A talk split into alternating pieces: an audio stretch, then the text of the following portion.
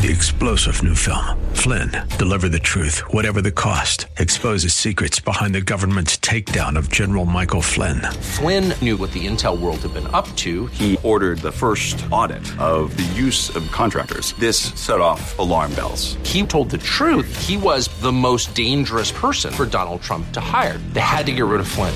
Flynn, deliver the truth, whatever the cost. Available now. Watch it today. Go to salemnow.com. Salemnow.com.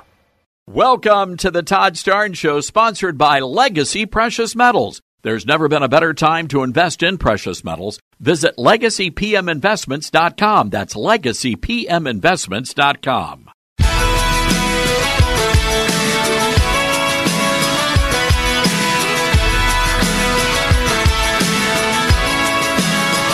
Live from the Liberty University studio in Memphis, Tennessee, it's common sense conservative commentary from Todd Starnes. That's us. That's right. I love this American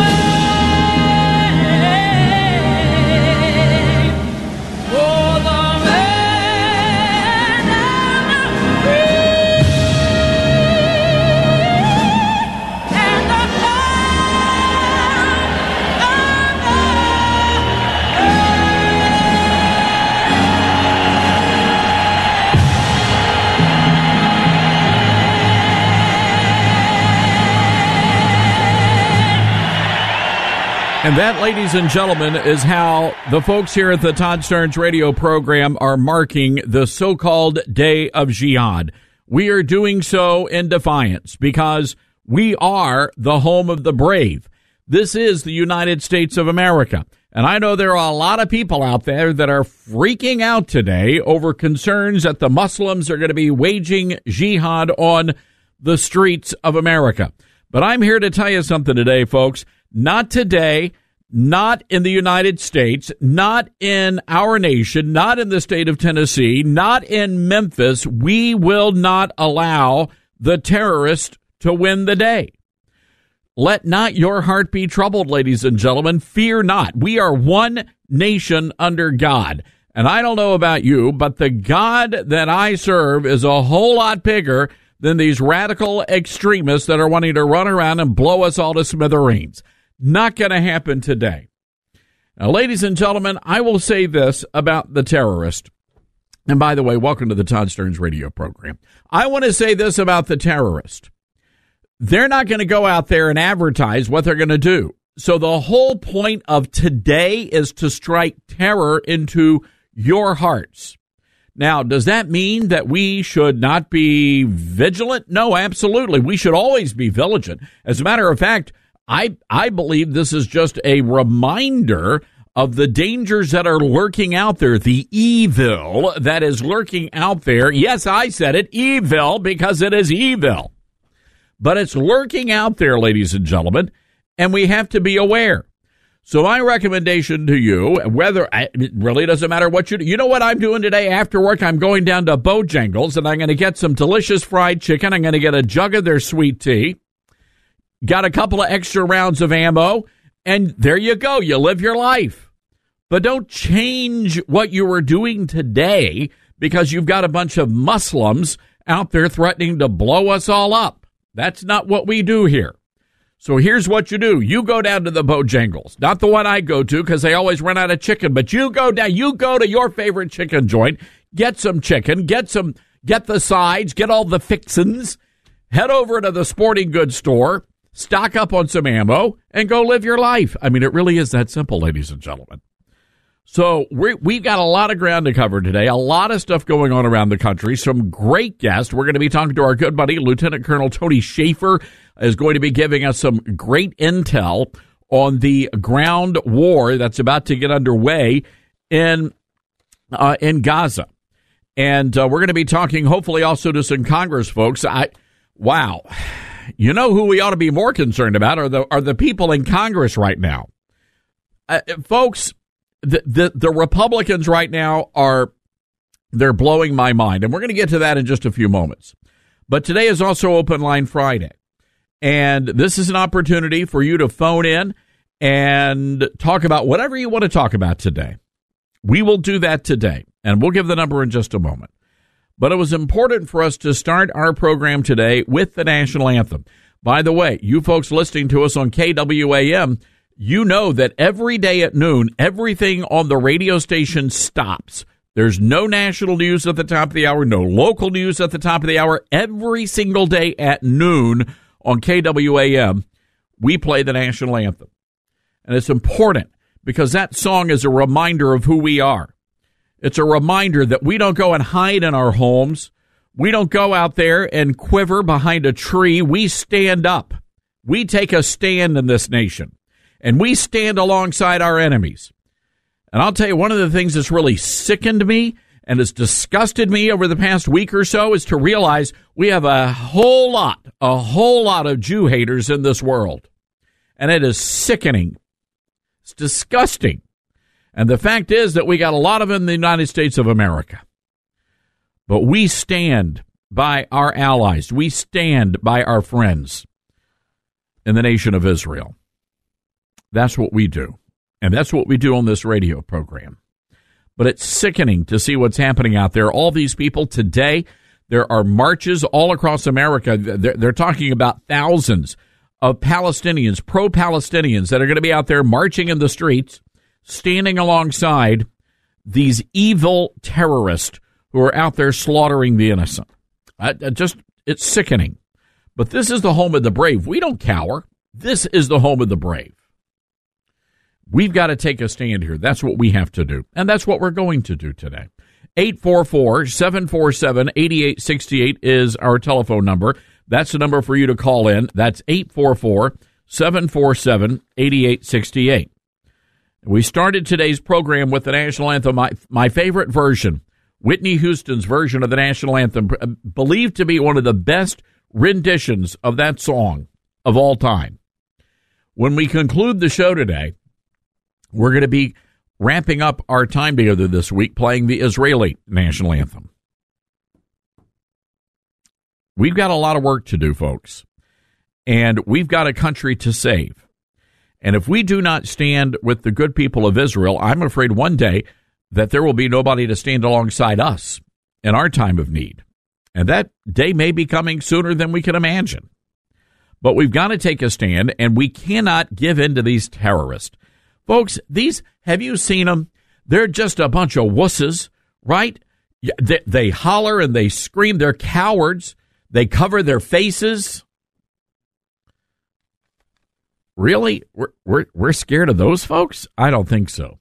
So I'm curious, how are you spending today, that this National Day of Jihad? I know a lot of people in Memphis going to be down at the big football game, at the Liberty Bowl. That's what we're going to be doing in Memphis. But I also need you to do something. Now, many of you know that we've been supporting Alliance Defending Freedom. Well, we got a call a few days ago from the folks over at ADF. And again, these are some of the just good salt of the earth people. They said, Todd, we don't feel right raising money right now with all that's happening in the Middle East. So we're going to suspend the campaign. And I respect that. But I will say this we are helping another group, and this is an organization that is boots on the ground in Israel, the International Fellowship of Christians and Jews. These are good people, and they're doing some great work, and they need our help. Uh, right now, there are some critical needs, and I want you to write down this number right now. Write down this number. I'm going to give you a second to get something to write down the number. It's 1 800 514 5577. That's 1 800 514 5577. 800 514 5577. And this is a, it's a great ministry, and they are providing emergency relief right now to some of the hardest hit areas in Israel. And they're going to need they're going to need all the help they can get, and we've got a lot of help to give. And so, if you would do me a favor, I want you to call uh, this number. I'm going to give it out one more time 1 800 514 5577, and you will be able to help our friends at the International Fellowship of Christians and Jews. And understand this they're coming after the Christians and the Jews. The Jews more so right now, but they're coming after the Christians too. We also have some breaking news to share, and this is, you know, we, we give the media, a, we, we really give it to them, and because they deserve it, right? They're just, it, but I'm, I'm telling you, I think a lot of reporters out there, they, they're, they're getting it. They're seeing this firsthand. I think Trey Yingst and uh, John Huddy, uh, doing an amazing job on the front lines. Uh, we just got word a few moments ago that a Reuters cameraman has been killed by the shelling. And uh, that is a terrible thing. These guys are right there alongside the soldiers, and they are right in the thick of things. So here's what I want you to do as you're praying for everybody involved in this the, the, the, the Israeli people, as you're praying for the Israeli government and our military troops that are heading over there um, our elected leaders. Would you pray for the journalists out there? They're they're right there, and their job is to bring the story to us. And God love them, man. They've been doing a, a good job. But don't just pray for their safety. Pray for their their peace of mind, because these reporters are the ones that are coming across the beheaded babies and the the children who have just charred remains. They're the ones who are walking into these homes and they're discovering the, the, the slaughtered families. I can't even, I, I just can't. It, you, it, it's just awful. So just pray for these journalists. And you know they're catching a lot of heat right now because their bosses back in New York and Los Angeles and Chicago and DC, they're telling them, no, no, no, it's got to be a, it's got to be fair and balanced. Let me explain something here. Ladies and gentlemen, there's only one side here it's the right side. You're looking at good and evil. That's all. You either stand with the good or you stand with the evil. It's very rarely in life do we get a black and white story like this. But again, I will ask this question, and I'll be asking this question for for for a good amount of time as long as the war goes on. Because what's going to happen? There will be a shift. They're going to try to shift the story. And that is not coming from the boots on the ground people. That's coming from the editors and the bosses in the newsrooms. But I want you to keep asking yourself this question because people will say, well, Todd, it's just not right for you to smear the Muslims. You, shame on you. There are very good Muslims. Todd, there are moderate Muslims out there. Okay. All right. I want you to point to me the moderate Muslims who are out there marching in the streets condemning the beheading of the babies. Could you do that, please? Could somebody do that? I want somebody out there to point out the moderate Muslims that are out there holding the press conferences and condemning this behavior. I want to meet the moderate Muslims that are out there raising money to help the good people of Israel whose homes have been destroyed. I want to meet those moderate Muslims. You you show them to me and we will honor them on this radio program.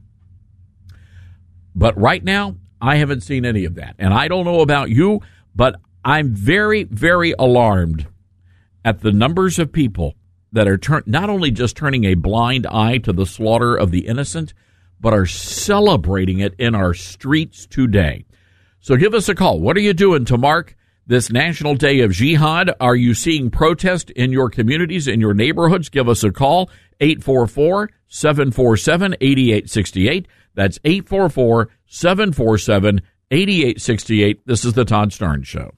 Since President Biden's first day in office, his administration has pushed policies that embrace abortion on demand, silence free speech, and even redefine what it means to be male and female. Join with the Alliance Defending Freedom and be a champion for freedom today. You can help hold the Biden administration and all government officials accountable to the law. ADF is on the front lines challenging this administration's unconstitutional actions in courtrooms, legislatures, and the public square, but they can't do it without your help. Just $19 a month will fuel the fight to protect our freedoms. Visit ToddStarnes.com. That's ToddStarnes.com and click the Champion for Freedom banner. Pledge your monthly gift of $19 or more to ADF or give your most generous one time gift. And thanks to a friend of ADF, your first gift will be matched while funds last. Visit ToddStarnes.com or call 855 417 6556. That's 855 417 6556.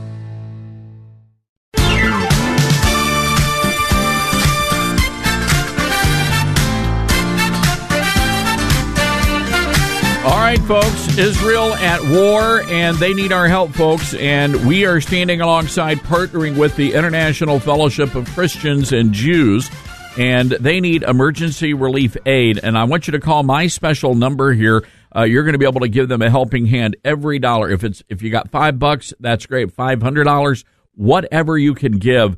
Uh, this is going to help people in great need uh, there in Israel. 1 800 514 5577. That's 1 800 514 5577.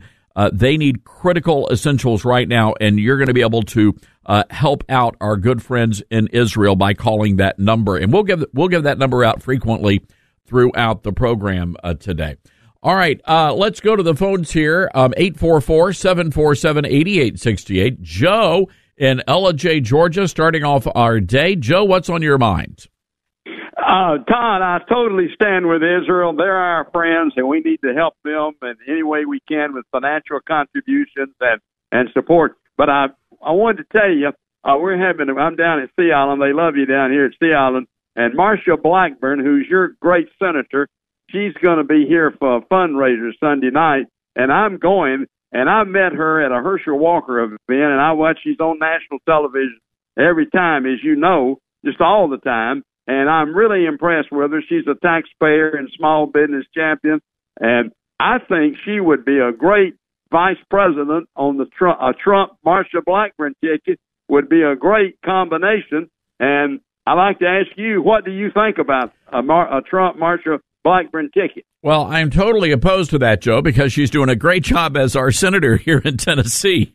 But if, but you know, if we've got to volunteer somebody, I think I think Blackburn would would do a great job. She has uh, she has been a long time a long time conservative, uh, all the way back to her years at the Tennessee State House when she stood up and fought and and and stopped a state income tax. So, uh, yeah, she's got rock solid conservative uh, credentials on both the fiscal side and the culture war side. I think I think she'd well, be I'm great. gonna see her Sunday night. I'm going to tell her the great Todd Starnes likes her a lot, and uh, but I'm promoting her for vice president because I'm really impressed with her, and I think she would be a. I think the Trump Blackburn ticket would give us the best economy ever, the best stock market.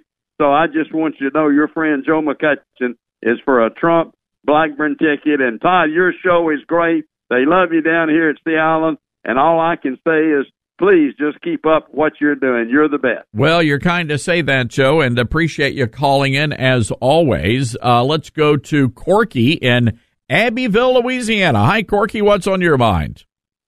Hey, Todd. Uh, well, I'm trying to listen to you. I had I have disc put in my neck four five months ago, so I've been kind of down for a while. But I still I'm still hanging in there with y'all. Uh, uh, anyway, today I'd like to talk about the fact that Social Security, because they're talking about they still can't get this stuff done in Congress because we don't have a leader, and they turned down Steve Scalise, our leader, uh, I mean, our majority House leader there, and in '84 they borrowed thirteen point four million dollars from Social Security because it was doing well and the budget wasn't, and they never returned that money or the interest on it. I think Social Security would be doing fine if we ever got the money plus interest back that the government borrowed to put Yeah. in the general fund. Well, let me say this, Corky, and man, I am glad to have you back. Uh, you take care of yourself. I'm going to talk about that right after this break. The computer is going to cut me off, but God bless you, man, and you get well quickly.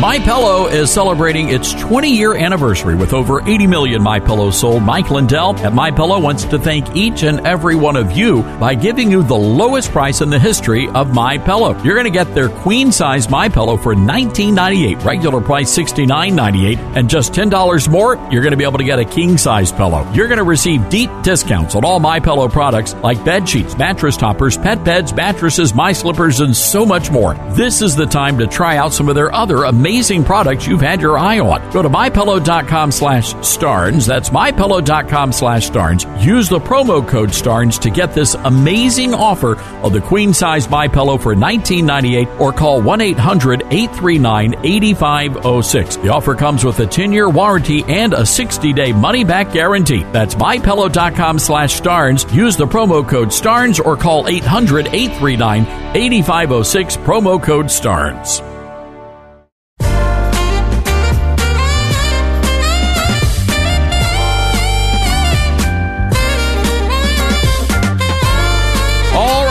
Welcome back, everybody. This is the Todd Starnes Radio Show. Happy Friday to you. Open line Friday. Our telephone number is 844 747 8868. Whatever you want to talk about, we will do that today.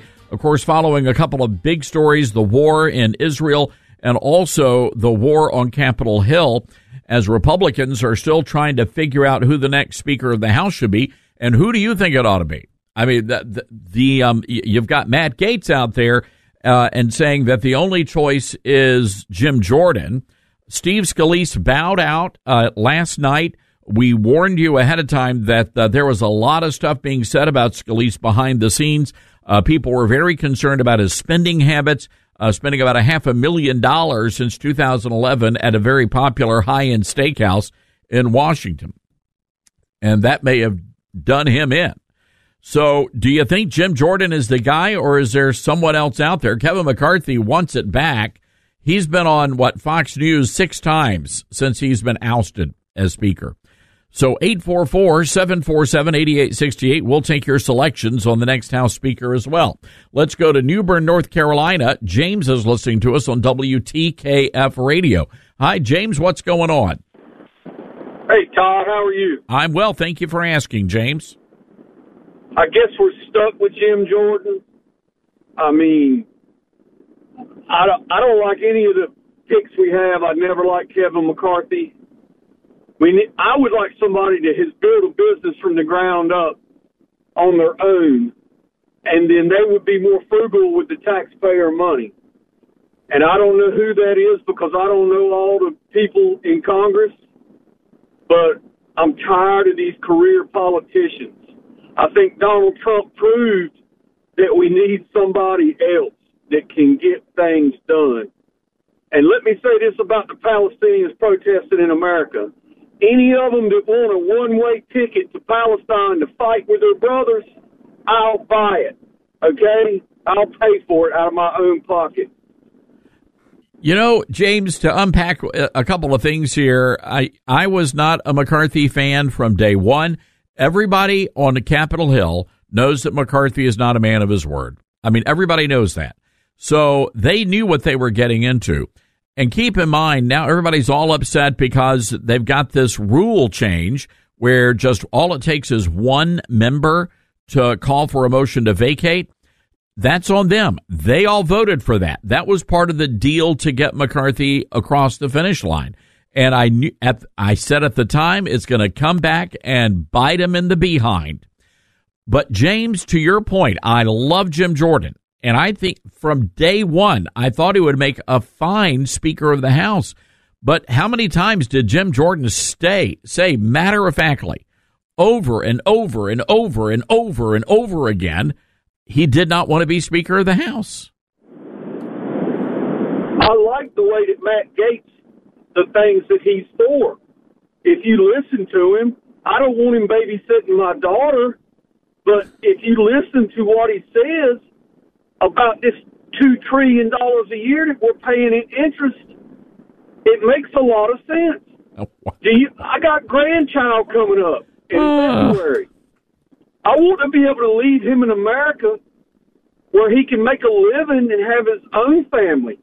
If they keep rolling the can down the road, something's going to come to an end one day, and we're all going to be in a world of hurt. Yeah, I look. So, I- yeah, you're you're preaching to the choir on this one, James. Let me ask you a question. You got to be real with me, James. All right, I know you're you're a straight shooter. Uh, so are you? Were you one of those dads that was sitting out on the front porch when your daughter's date came, and you were cleaning your gun, your shotgun?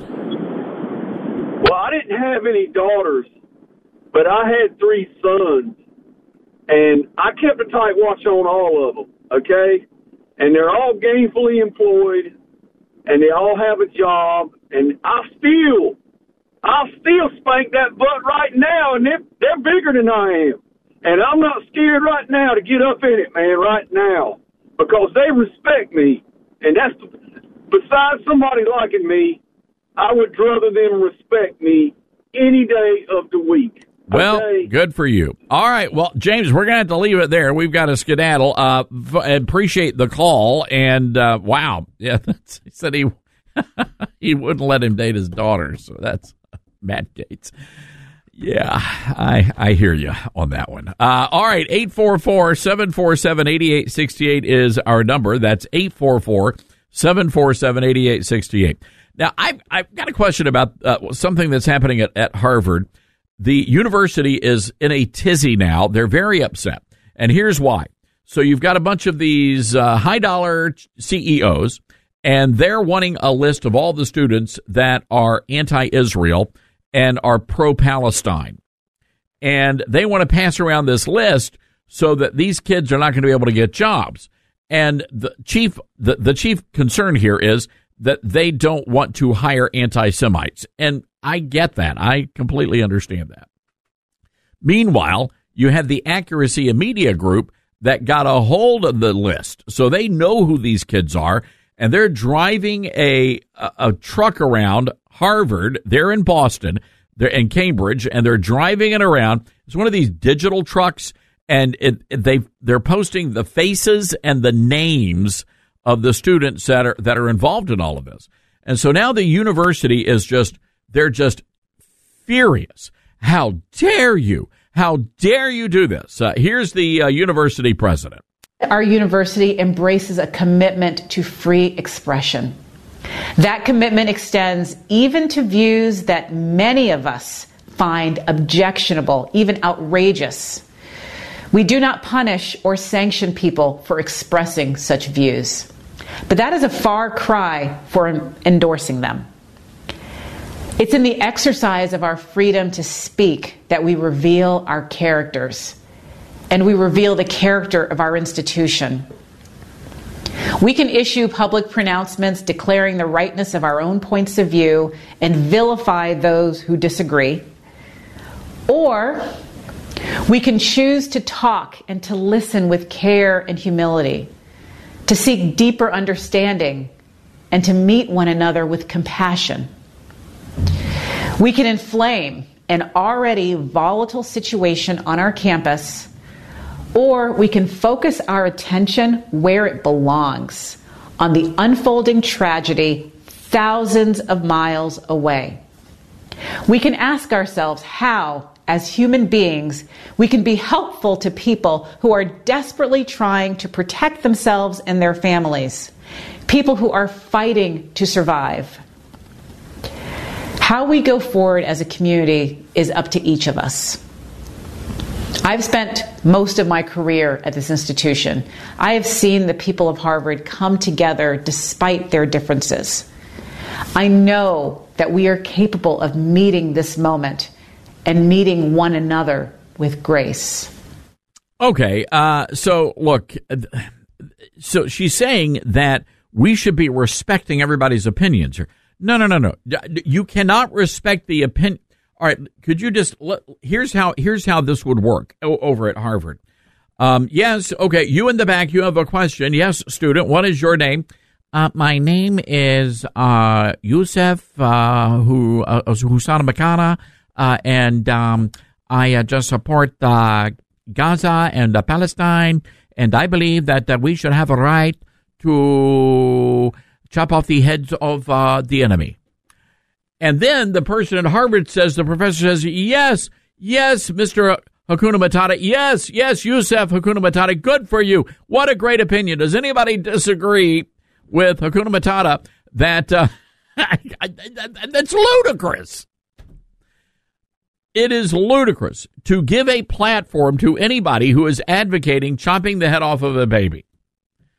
Yes, and I'm. Oh, by the way, that reminds me. Do you hear about what happened? Apparently, there's some sort of a Planned Parenthood clinic, related clinic. I don't know. It uh, th- these this is the reporting out there, but basically, it's their version of Planned Parenthood, and the abortion thing got blown to smithereens over that, all over social media. Because there's really no difference between what Planned Parenthood is doing and what Hamas is doing. I, it is what it is. You've got one group that's terrorizing babies in the womb, and you've got another that's terrorizing them outside the womb. There you go. All right. Uh, 844 747 8868. Let's go to, is this Louisiana? Uh, Randy on the line. Randy, what say you? What's going Todd? I just had two quick uh, comments. One uh, about Israel. Uh, I know there's a lot of fighting going on. I'm sure there's a lot of people trying to figure out, hey, what can I do? And I can tell you the biggest battles that are ever won in anybody's life is on your knees. Pray to God, repent, and let mighty, the mighty hand of God move because that is the only way we're gonna we're gonna get this. Because the Israel people for thousands of years, every time they repented, God's hand came in, destroyed the enemy. And the other comment I had is uh, all those people in Louisiana get out and vote tomorrow. We're voting uh, the beginning of the elections for governor, lieutenant governor, and we need some people in there. Since you know we're the state that looks like the boot, well, we need to give some people, these liberals, the boot out of here. Get some people in there who's going to fight, and like uh, Jeff Landry, who was fighting the government. We need some people in there who's going to fight for our rights, for our Constitution, and get these people who are doing all these liberal stuff, get them out of there. Send them to uh, Gaza if they want to, because they're about the same thing. So, so Jeff Landry, by the way, and I've I've known him for a long time. Uh, he's running uh, for governor. You've got a Democrat there, Shawn Wilson, and my understanding is uh, those two are probably going to go to a runoff. Is that the, is that the general consensus down it there? Probably is. Now, personally, I mean, I like Jeff Landry and what he was doing as as uh, you know, the attorney general. But as far as the governor, um, there's some policies things that I am not very secure on. He's not being very forthcoming about, and I have a lot of concerns about that. Um, I mean, I kind of like Hunter Lundy. He's that guy. He's an independent, but he is truthful about what he is saying, what he believes, and he's open about it. And if you can't be open about transgenderism or certain things in school or, or certain those topics, I, I, I can You can call yourself a conservative, but you can't call yourself a man if you're going to hide behind these policies. Be open to who you are and fight. And if you're going to fight, you know, doing the lieutenant governor stuff, that's great. But can you do that in the state of Louisiana as a governor? I don't see that happen. All right. Well, Randy, we'll we'll pay attention to that, and we'll be uh, providing updates over on the website tomorrow on Election Day, Saturday elections uh, there in Louisiana. Also, Mississippi, you guys have a big uh, a big race coming up for governor as well. Uh, Tate Reeves uh, was just on the show a couple of days ago, and um, he's he's in a fight. Right, it's going to be a fight. One of Elvis's cousins or something is is running against him. All right, got to take a break here. 844-747-8868. This is Open Line Friday.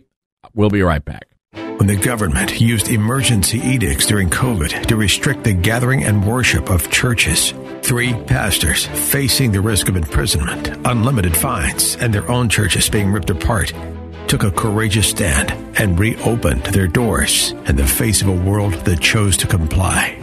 The Essential Church is a feature length documentary that explores the struggle between the church and government throughout history.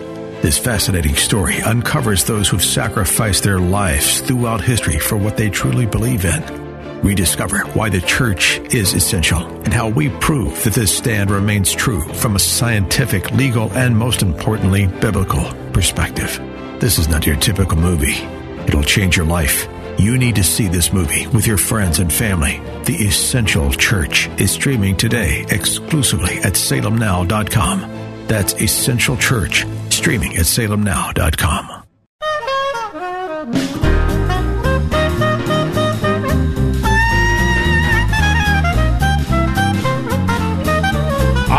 Um, so look, there is some some video circulating on social media. The it turns out Reuters was actually filming live when they were hit by mortar fire.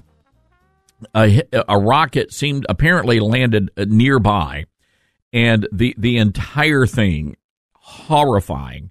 Um, one of the at least one of the journalists was killed. Uh, these these all apparently are based in the Middle East, so these are not American journalists. Uh, but uh, you had a reporter from Reuters, the camera guy, he was killed. And there's a woman, and we're not going to play this audio. It's just so awful. But the woman has heard the female journalist from she's heard shouting over and over again, "What happened? What happened? I can't feel my legs. I can't feel my legs." So there's been some photos now that have been posted, and the reason why she could not feel her legs is because her legs were not there anymore. Uh, it is just, I'm just telling you, um, a lot of these reporters are putting themselves unnecessarily in harm's way. But when you're in a war zone, this is not some sort of a pretty made for TV moment. This is horrible, absolutely horrible.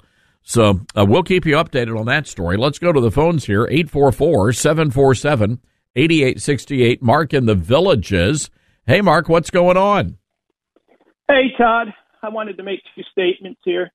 You know, I say ask Shredder Hillary Clinton now who she thinks should be deprogrammed Hamas or Trump supporters. You want to place the bet what she says? Oh, you, are not hearing anything from her or Rashida Tlaib. N- none of these people now want to come out and defend the the Israelis. Nobody's coming out to do that on that side. And second, I have always said for years, moving the Gaza, um, move the Gaza Strip because I feared something like this would happen. But who listens to us? The president of Israel has given them plenty of time to move out of the Gaza Strip, but now they are saying that it can't work because Hamas is using them as shields. Don't give me that crap. It's a breeding ground for hatred and killing and has been for generations now, and it has to stop. If there was ever a legitimate time to deprogram a group of people like the Shredder Hillary state, it's now with Hamas, not Trump supporters. But that would make too much sense to her. You literally had you literally had the uh, the the girls, the squawking magpies over on the View today, saying they were comparing Hamas to the Proud Boys. Yeah, killing is their way of life now. Brainwashing and breeding killer killing machines justifiable. It's justifiable to them. It has Yep. to stop before we have innocent lives. Hey, I'd say what, Todd? Let's just make today National Bacon Day.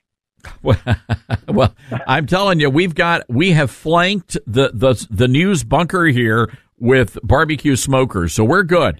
We're good. We're nobody's getting any. The terrorists aren't getting anywhere near us. Mark, uh, you be safe down in the villages. Let's go to Tariq in Memphis, Tennessee, listening to us on KWAM. Hey, Tariq, what's going on? Hey, how you doing, Mr. John? Mr. Doing good. Doing good. What's going on? Well, you know, I was just thinking about um, uh, that nego- negotiation that uh, that uh, Joe Biden had uh, carried out with Iran, and uh, you know, I, I just think that uh, if if uh, Biden had had the right intentions, he, you know, he probably could have gotten those uh, hostages back at a far lesser price than what he had paid those Iranians up front.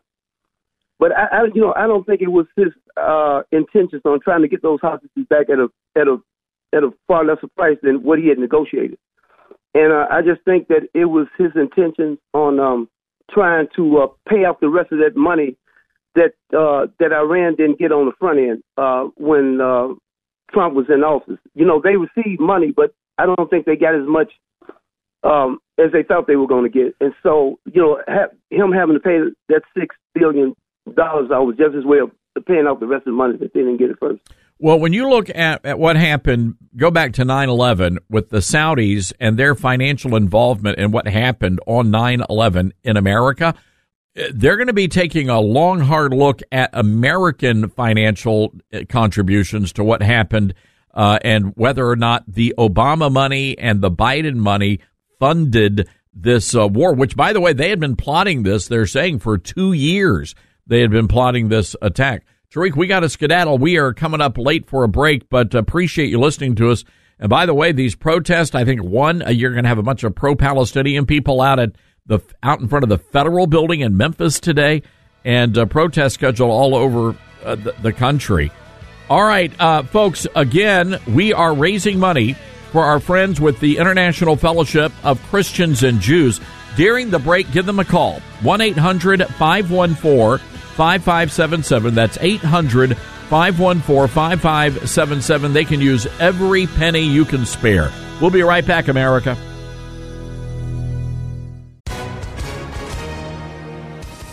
Hi, everyone. If you've been injured in an accident that was not your fault, listen up. We have legal professionals standing by to answer your questions for free. Call now and find out if you have a case and how much it's potentially worth. Call 800 702 5400.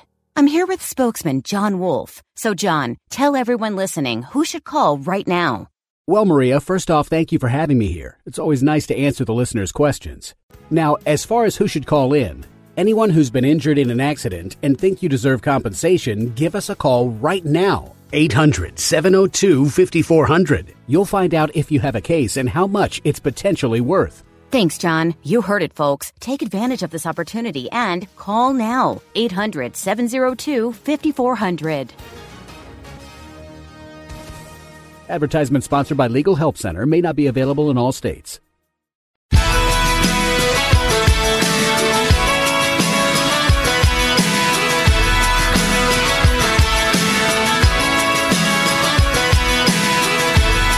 Live from the Liberty University studio in Memphis, Tennessee, it's America's conservative blowtorch. That's us. That's right. I love this American ride. Todd Starnes. Oh, yeah. All right. Well, hello, everybody. Happy Friday to you. It is Open Line Friday here on the Todd Starnes radio program. Our telephone number is 844 747 8868. Again, 844 747 8868. We are expecting uh, the chairman of the House Freedom Caucus to join us later this hour. Scott Perry, Republicans meeting on Capitol Hill, trying to figure out who the next Speaker of the House is going to be. And and here's what's here's the kick in the pants for Republicans or, or conservatives rather. So their whole argument is that they believe eight people, or uh, what is it? It was eight people. Uh, they believe that eight people can determine who the next Speaker of the House is. Now you've got all those eight, along with a lot of other Republicans who are backing Jim Jordan. But what's what if you have eight moderate Republicans say, you know what, two can play at this game, and we're not going to let you.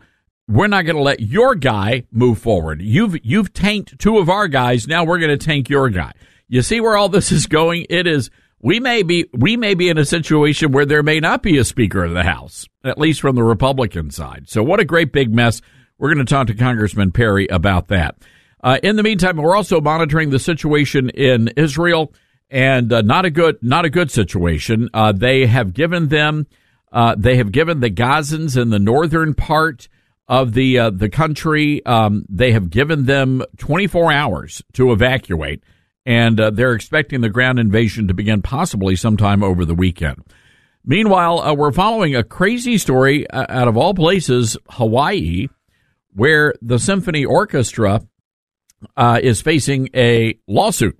I want to go to the Patriot Mobile Newsmaker line. Our good friend Brad Dacus is president of the Pacific Justice Institute. Brad, hope you're doing well today. Uh, I'm doing just great. Thank you, Todd. Brad, I want you to tell us about your client here, uh, a musician in the Hawaii Symphony Orchestra. What what's going on? Yeah, John Gallagher uh, has uh, been with the symphony orchestra there in Hawaii for uh, quite a while. He's uh, one of their musicians, uh, a very cherished musician. Uh, no complaints at the quality of uh, performance. Uh, the problem came when they started to require every single one of the members of this orchestra, symphony orchestra in Hawaii, to have to be vaxxed with one of these controversial and now we know potentially very dangerous uh, COVID 19 vaccine, vaccines. Uh, he is a man of strong faith, Christian faith, and you know he, like Christians often do, they they pray and seek the Lord's direction. Uh, he felt convicted personally uh, not to have the vax, and that God didn't want him to have the vax. He communicated that, uh, sought for a religious exemption to be, uh, you know, accommodated accordingly, maybe to wear a mask or uh, to sit in a certain place in the in the, in the orchestra, etc. Um, but they refused to accommodate him. Uh, they uh, dismissed him uh, with, you know, on leave without pay.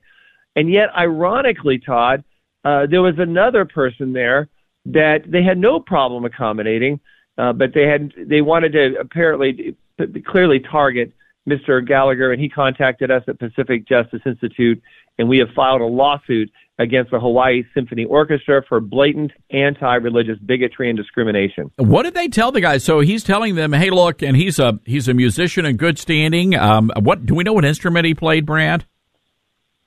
Uh, it was the bass, uh, uh, B A S S. Oh, the, um, all right. The, so the bass. So he's the bass player, and uh, so he probably he was doing a great job. I mean, he was a member of a symphony orchestra for goodness sakes.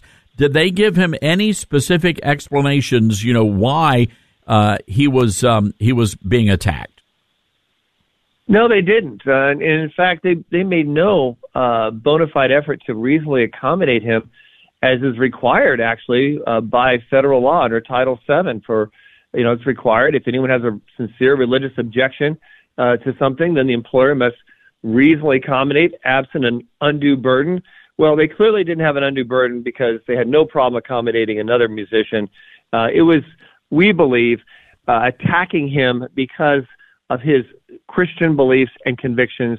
And you know, Todd, we see this kind of bigotry and extreme leftist intolerance, not just in this orchestra. We've seen this uh, reports of this in orchestras across the country. And we at PJI intend to stand up to every single one of them to maintain uh, quality music without the expense of freedom and liberty of its of its musicians. Yeah, I and not to toot your own horn, uh, you guys uh, do a great job of that. There, sorry for the uh, symphony orchestra pun, uh, but uh, pacificjustice.org is the website. That's pacificjustice.org. That's the website. Uh, you can find more information about what's happening uh, with the Hawaii Symphony Orchestra lawsuit, as well as many others. And maybe, uh, Brad, I have to imagine uh, that there may be some other musicians out there that may be facing similar circumstances, and they should reach out to you guys too.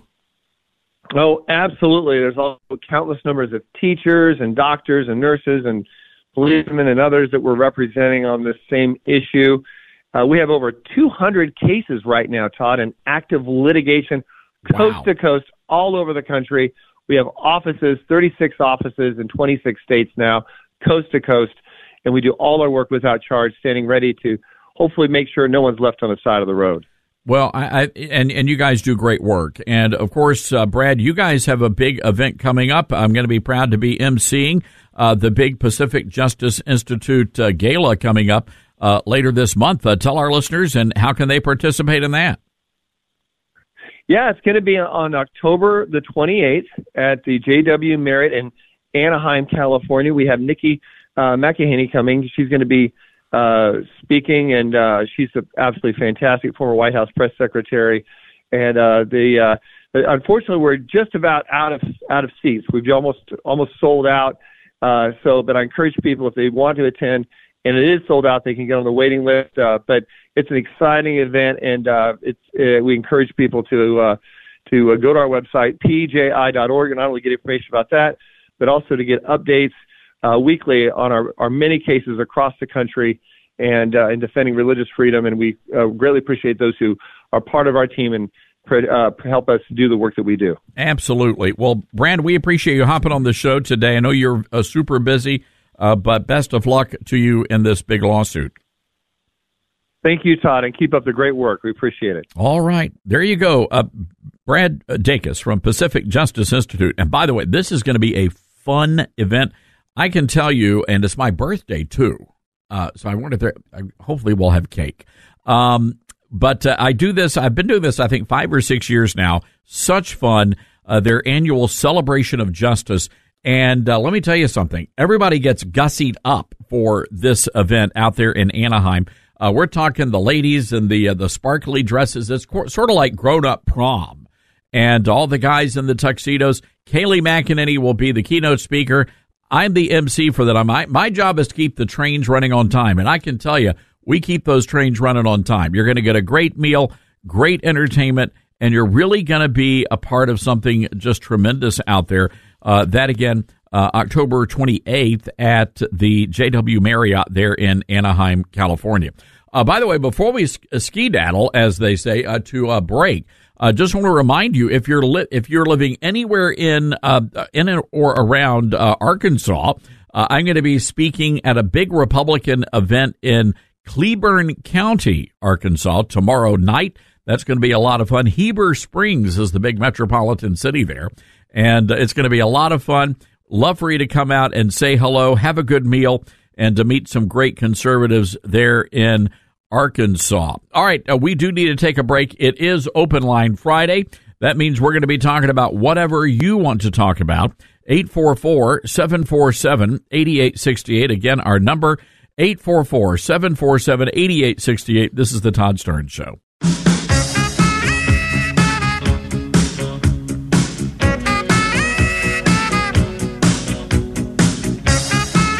Right, uh, so we have a new candidate now for Speaker of the House. You've got Jim Jordan. Steve Scalise dropped out. Now you've got Congressman Austin Scott from Georgia. Nobody's heard of this guy. Austin Scott from Georgia. Any of you Georgia folks know Austin Scott?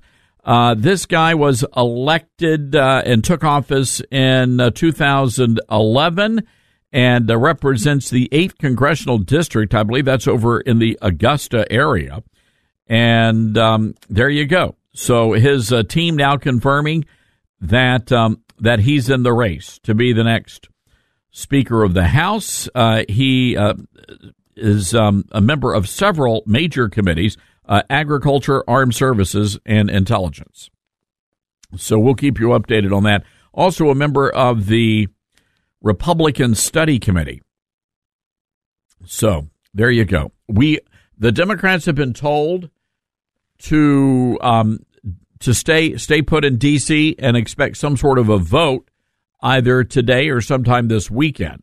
So anyway, who do you think the next Speaker of the House should be? Should it be Jim Jordan? 844 747 8868 is our number. That's 844 747 8868. So here's an interesting story. This is from Blythewood, South Carolina, and I'm fascinated by this story. So uh, there is a, a, young lady. Her name is Lauren Bush. She is a freshman at the high school, and she has a very rare disease that that leaves her uh, in a wheelchair. So she decided that this girl. So Lauren, Lauren, who is in a wheelchair, tried out for and made the high school's competitive cheerleading team.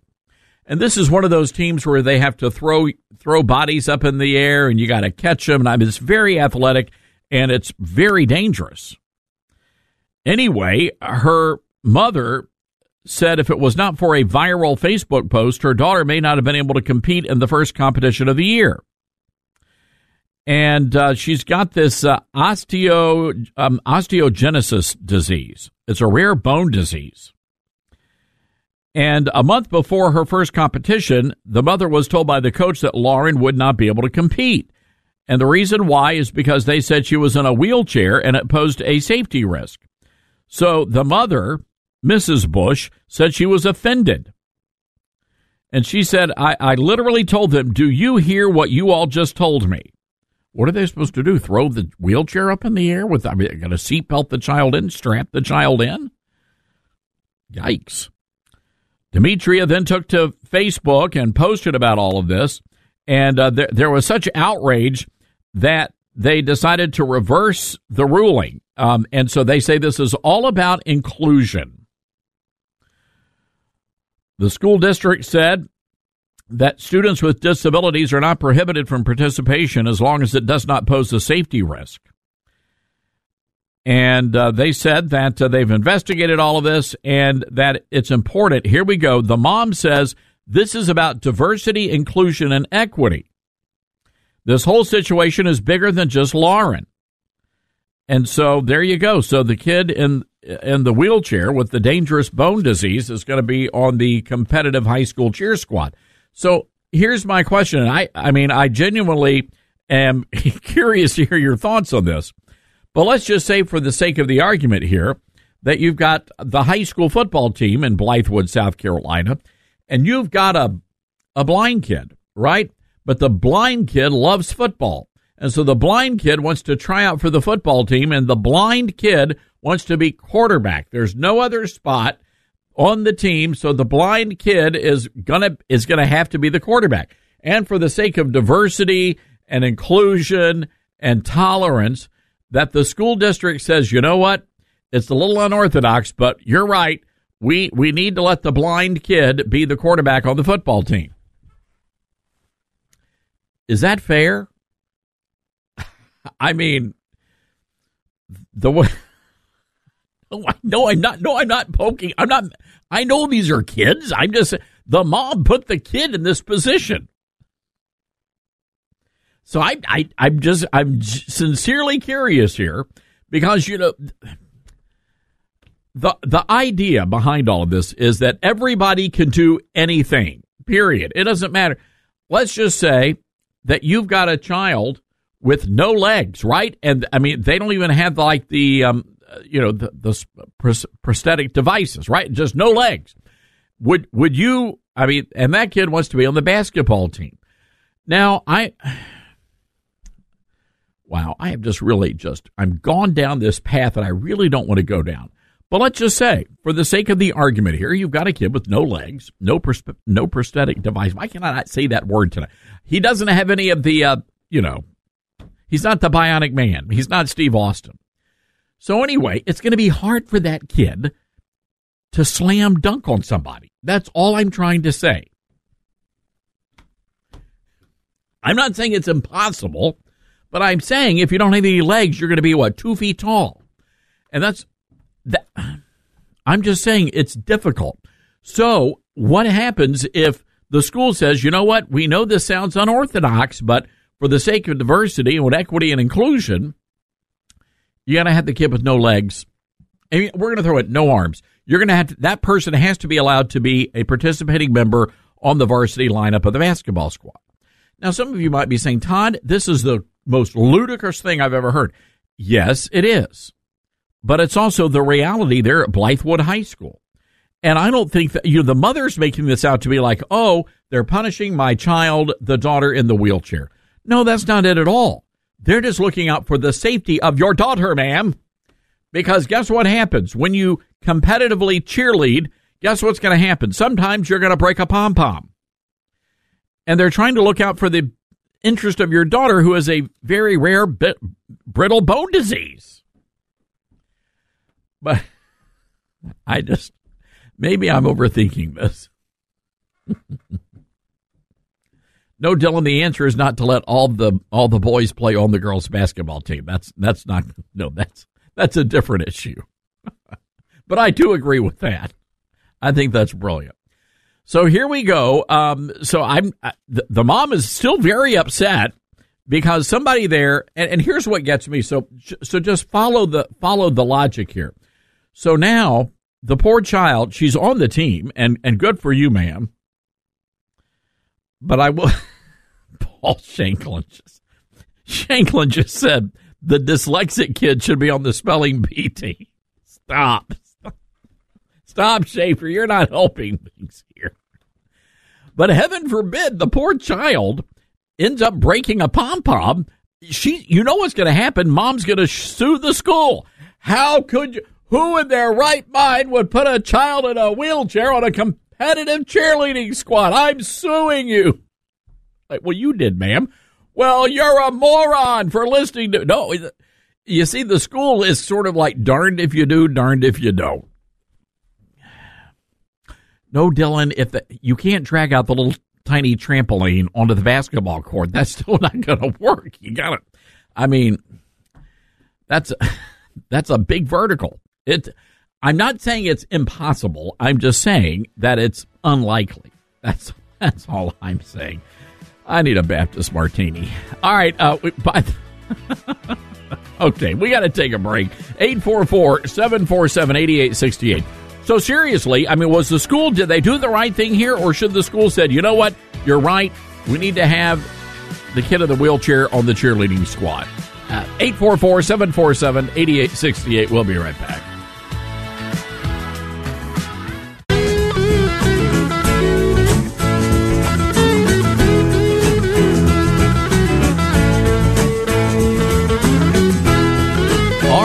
Want to give a shout out to some great Republican ladies uh, here in uh, Memphis, Tennessee, the Shelby County Republican Party, and uh, they have.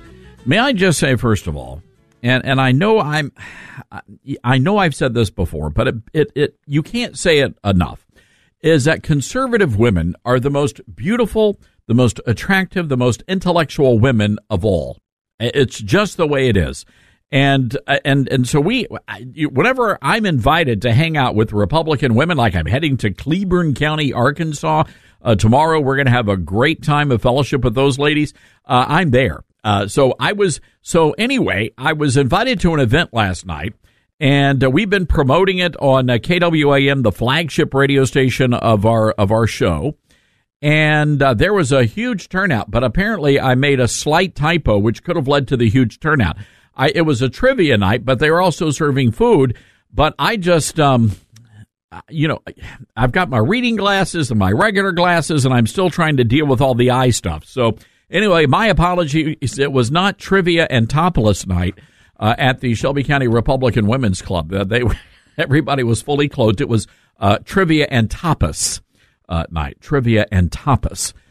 Anyway, the trivia team, uh, we didn't do so well, but uh, we kind of came in. Um, you see, in those situations, you either want to be first or you want to be worst.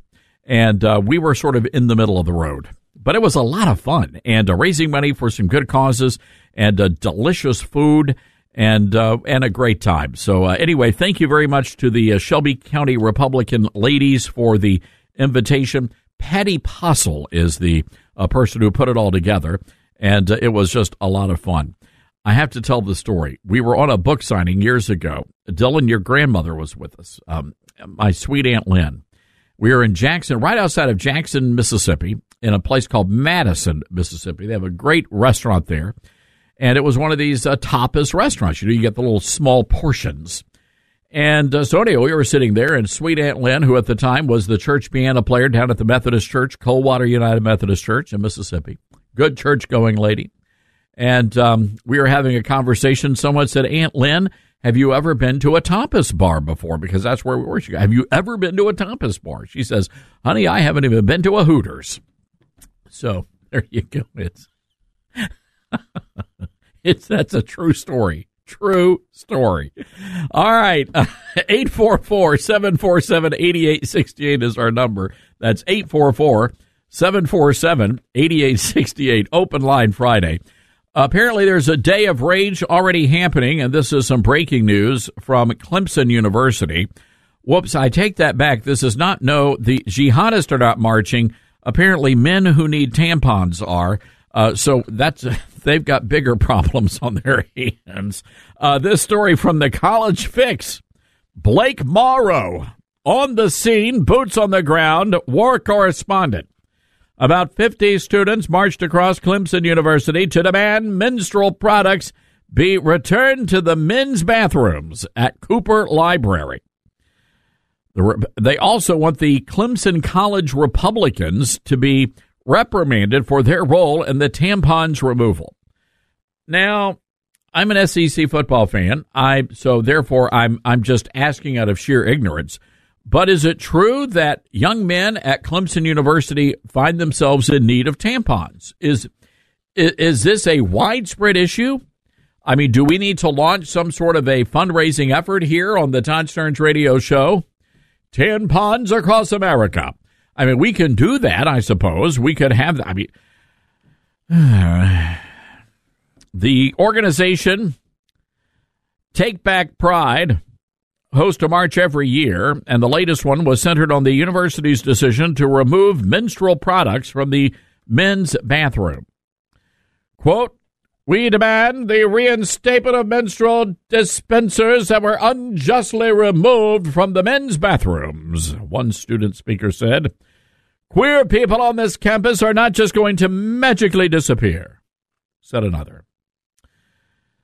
Then a young man, you know, they need to call Dylan uh, uh, Dylan Mulvaney. Maybe uh, maybe Mr. Mulvaney can come down. He can be the poster poster guy for the um, the men who need tampons crowd. I, you can't make this up. Uh, here's another student who was holding a rainbow flag. Queer people on this campus are not just going to magically disappear, so instead of working against us, like taking away menstrual products from the men's bathrooms, making people feel unwelcome. There should be support for the community that is already fighting to feel safe here. Quick, somebody get the guy a tampon. Good Lord, nobody wants to see that. The dispensers were removed after Clemson College Republicans posted a photo of the period product dispensers. Well, that's a clever line, Mr. Morrow, war correspondent. After the, jeez, I can't do it. I cannot do it, Dylan. Anyway, the, uh, the Republicans posted a photo. So basically, they're period shaming the men who need tampons.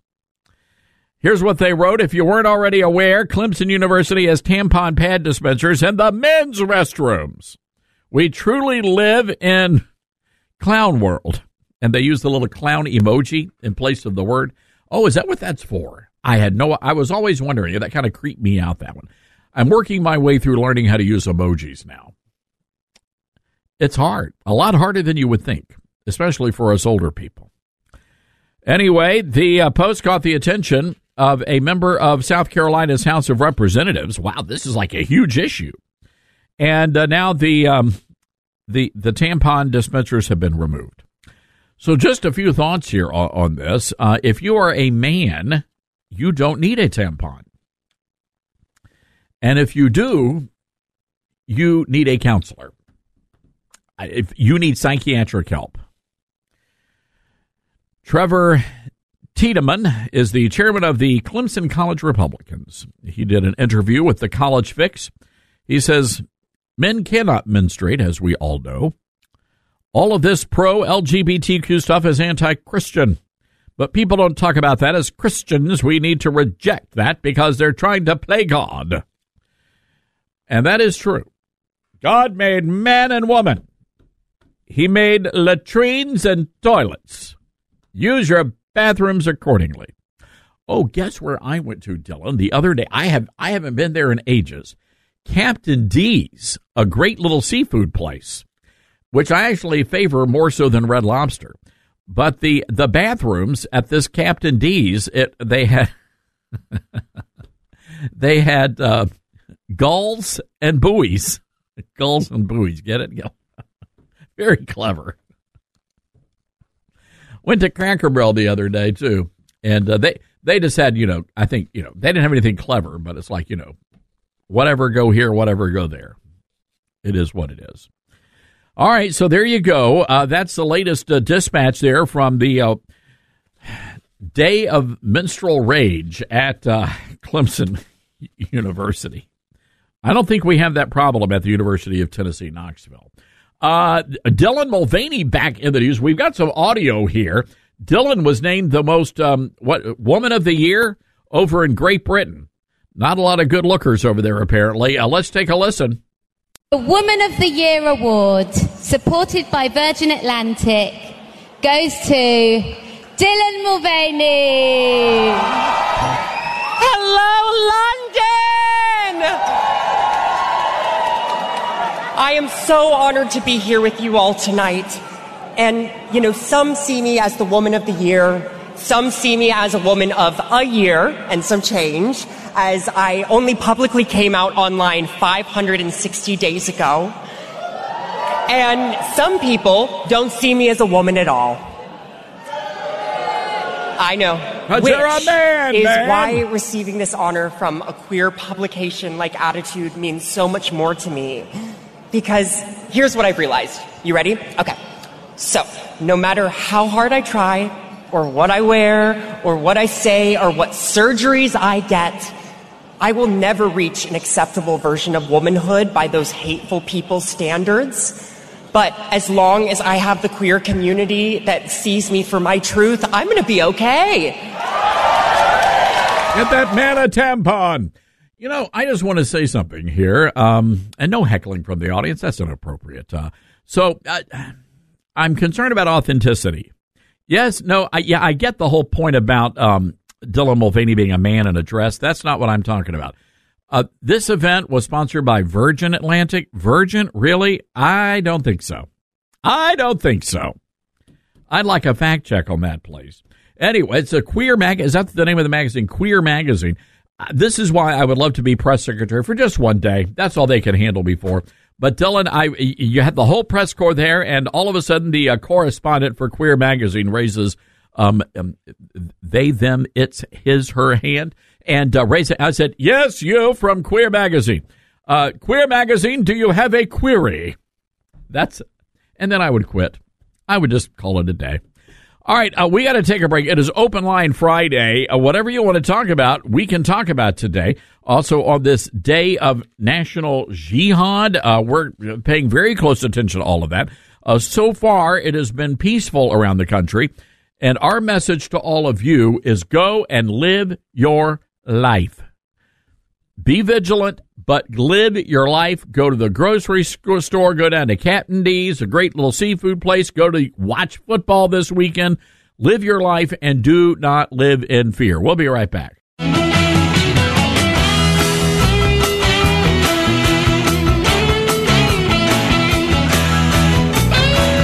All right, let's go to the phones. Amanda in South Fulton, Tennessee. What's on your mind, Amanda? I want to applaud that mom that is um, has encouraged her daughter to go out for the cheerleading team. But on the other hand, this is how we get men when she's encouraged her to go out and and uh, go against the school for not in, saying that that she cannot um, uh, be on the be in the competitions because it's dangerous. Well, this is how we've gotten to where these guys need tampons for um, their so-called menstrual problems because parents didn't tell their kids that there are some things you just can't do.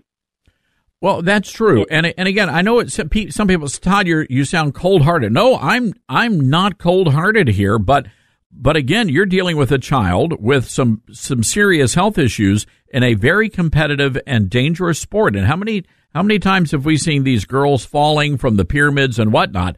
I mean, it's a serious issue. But then you have to you have to follow it out here, Amanda. And if you're going to do that, then you have to allow allow a blind kid to quarterback the football team. You know, again, if you're telling kids there's nothing they can't do and they cannot be stopped because of whatever, if they're blind or or they, you know, whatever, you, can't you can't have those limitations anymore. So, I mean, it's really common sense.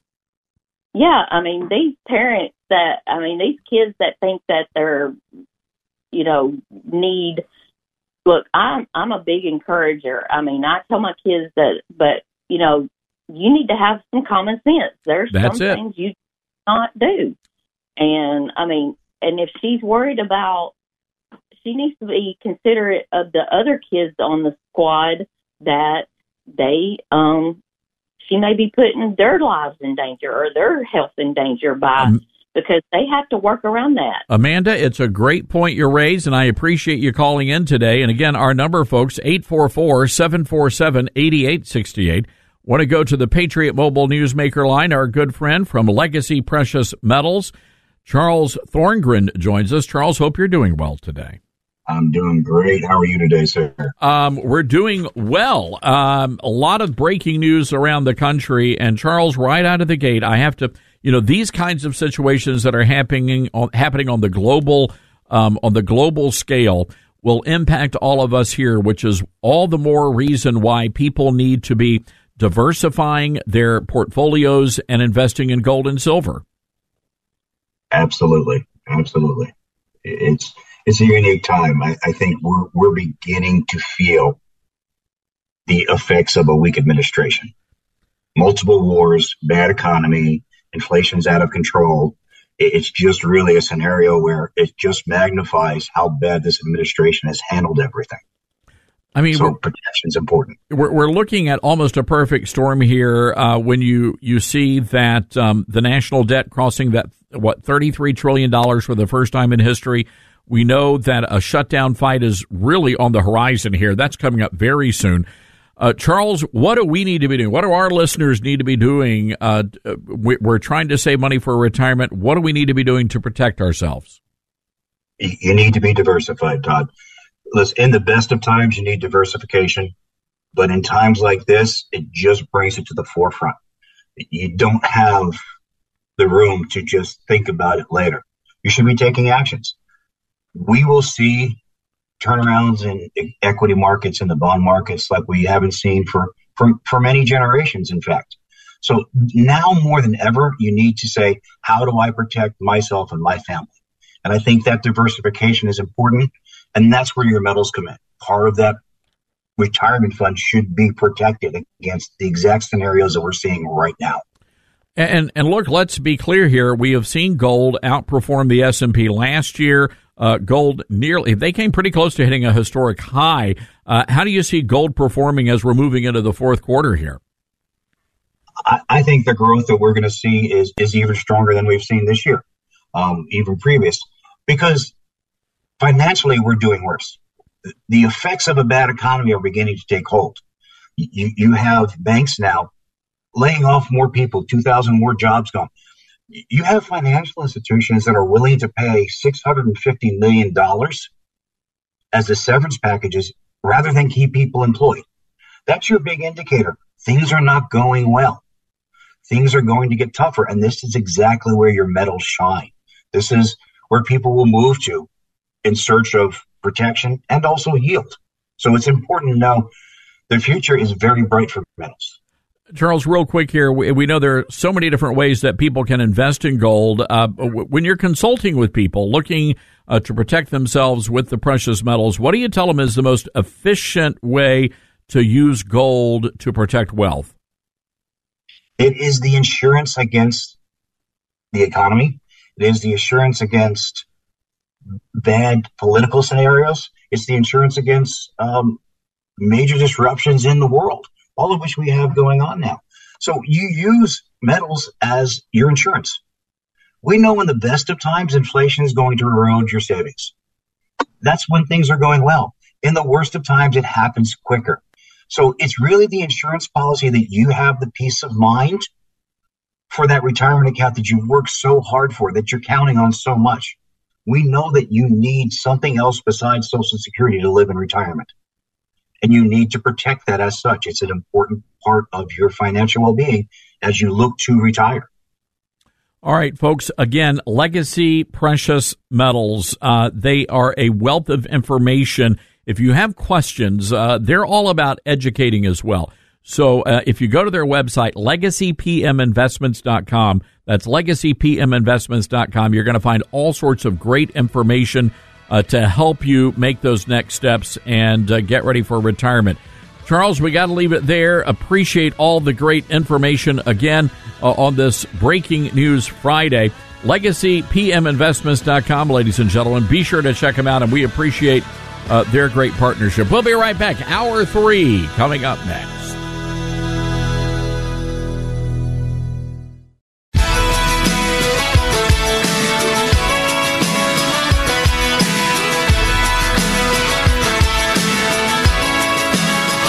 Live from the Liberty University studio in Memphis, Tennessee, it's America's favorite gun toting, Bible clinging, deplorable American.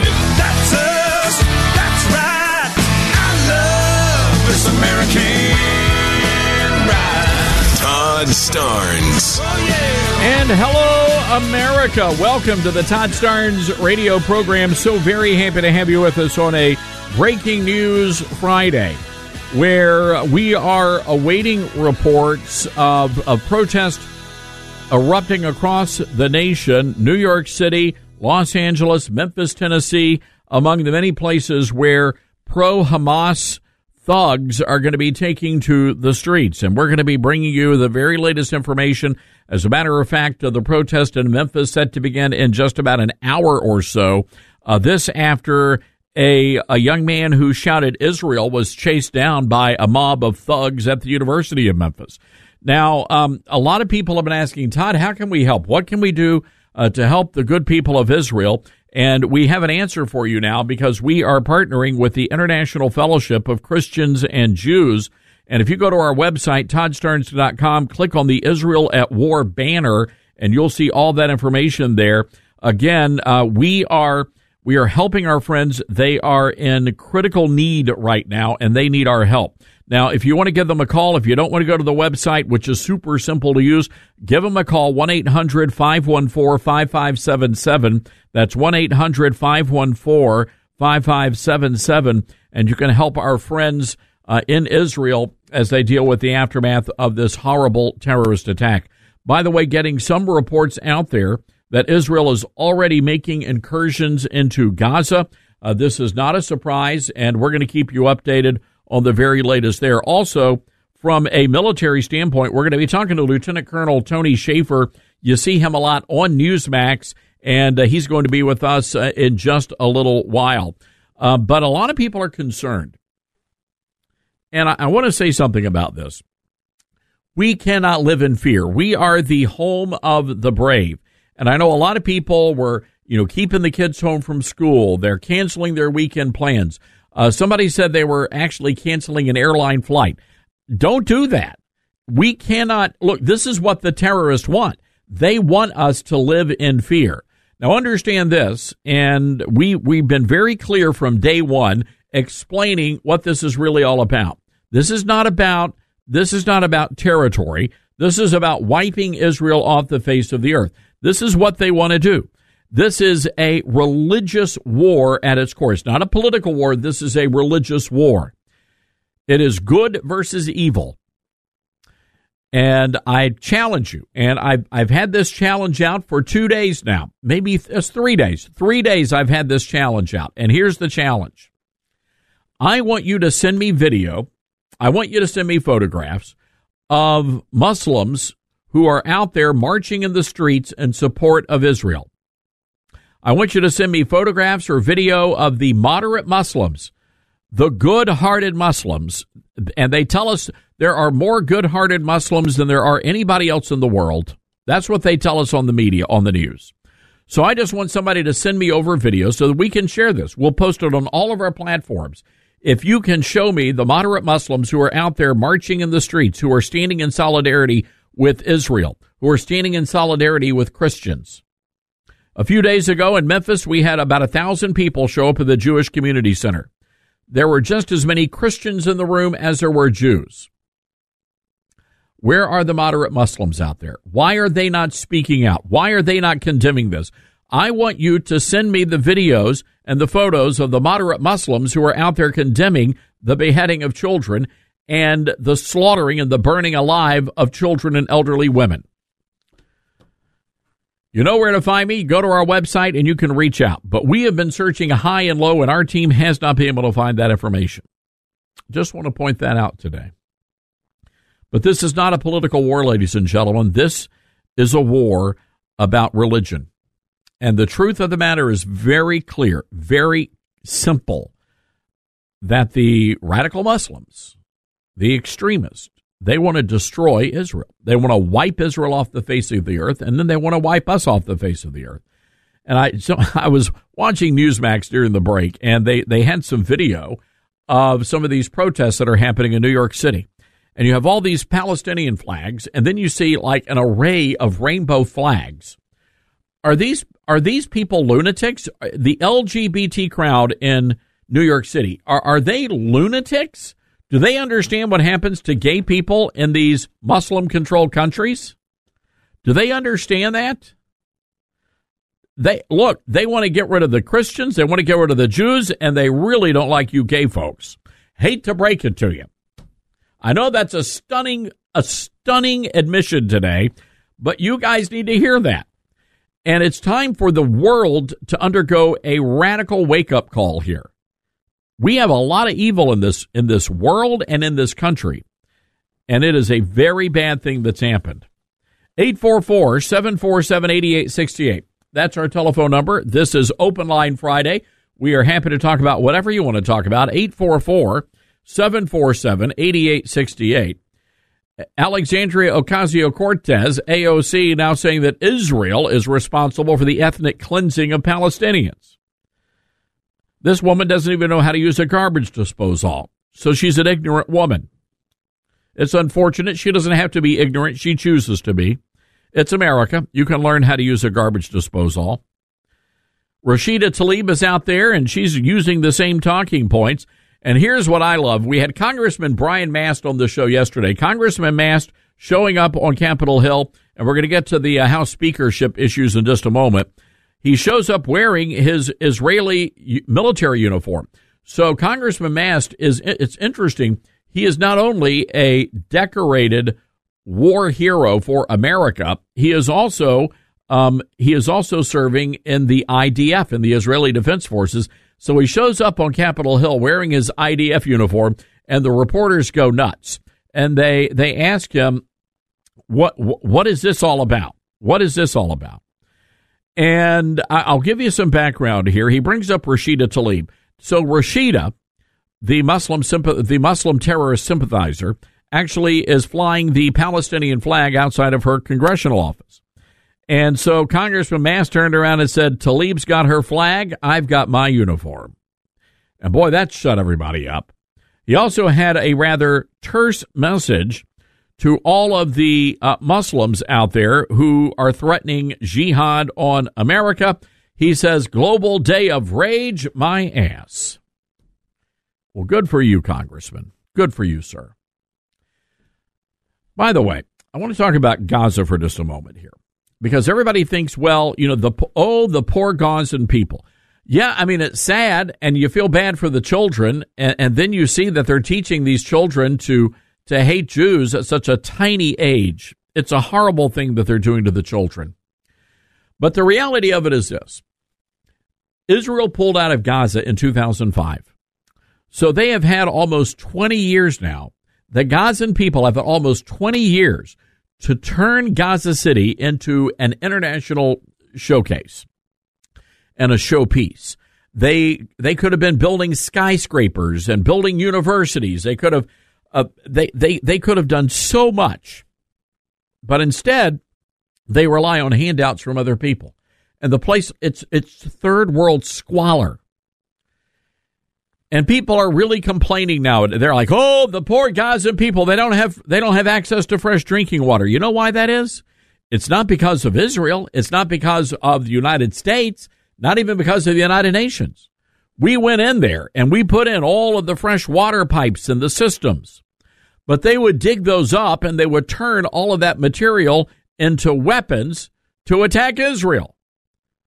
So if I'm coming into your country and I'm helping you build your infrastructure, and then you turn around after we leave and you turn that infrastructure into weapons, then that's on you.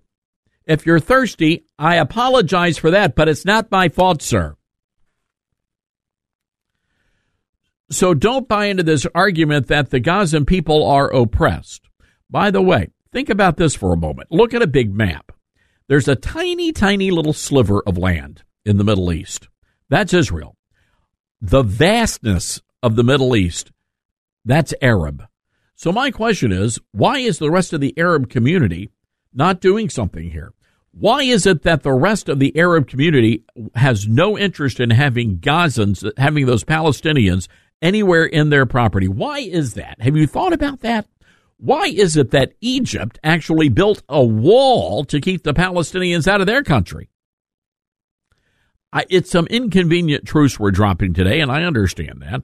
But we need to talk about these things. and we need to understand what's really going on here. So, um, as the breaking news um, has um, the bro- breaking news coming out just mere moments ago, as uh, day seven of the war rages on, it looks as though Israel is beginning to make some incursions into Gaza to root out Hamas. Meanwhile, Hezbollah is firing; they're firing rockets from the north um, and uh, striking, or rather, from southern Lebanon into northern Israel, and uh, they're causing lots of mayhem in that part of the country. All right, we've got to take a break here. 844 747 8868 is our telephone number. That's 844 747 8868. You know, I mentioned Newsmax a time or two. I can tell you that millions of Americans are making the switch to Newsmax because it's real news you can trust. I watch it all the time. President Trump loves Newsmax. Newsmax is on all major cable systems, and if your cable operator doesn't carry Newsmax, just give them a call and say, I want Newsmax. And don't forget to download the awesome Newsmax app on your iPhone or Android. You know what's happening? I think we've got uh, college football, the University of Memphis playing Tulane at the Liberty Bowl. I think we've got the high school, so Little Starnes, who is now taller than all of us. Uh, Little Starnes is playing high school football. You know what I'm going to be doing, Dylan? I'm going to be watching the game in the stands, but I'm going to have my Newsmax app, so I'll be able to watch what's happening uh, in the war. So uh, that's how cool this Newsmax app is. You can use it on your iPhone or your Android. It is absolutely free and you can start watching anytime. So be sure to get that Newsmax app now and get Newsmax at home and make the switch today. All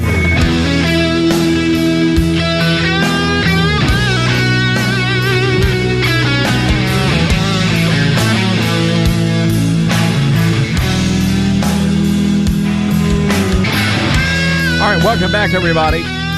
So, Fairfax County, Virginia, they've got a school board member up there. Uh, she is a radical Muslim.